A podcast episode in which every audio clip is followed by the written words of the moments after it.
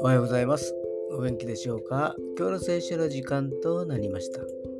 今日の聖書の箇所は、新約聖書、ヘブル人への手紙4章12節ヘブル人への手紙4章の12節でございます。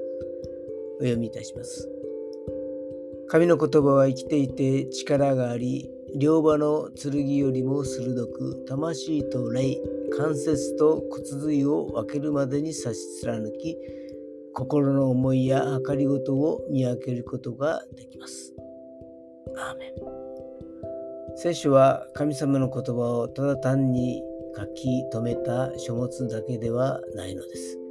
その言葉がその人の人生をも変えてしまう力があるのです。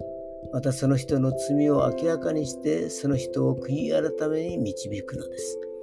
また何が善で何が悪なのかを悟らせる力があるのです。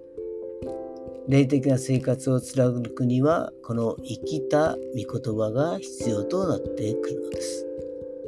今日も主の御言葉により頼むことができますように。それでは今日という一日が皆さんにとって良き一日でありますように。よッしーでした。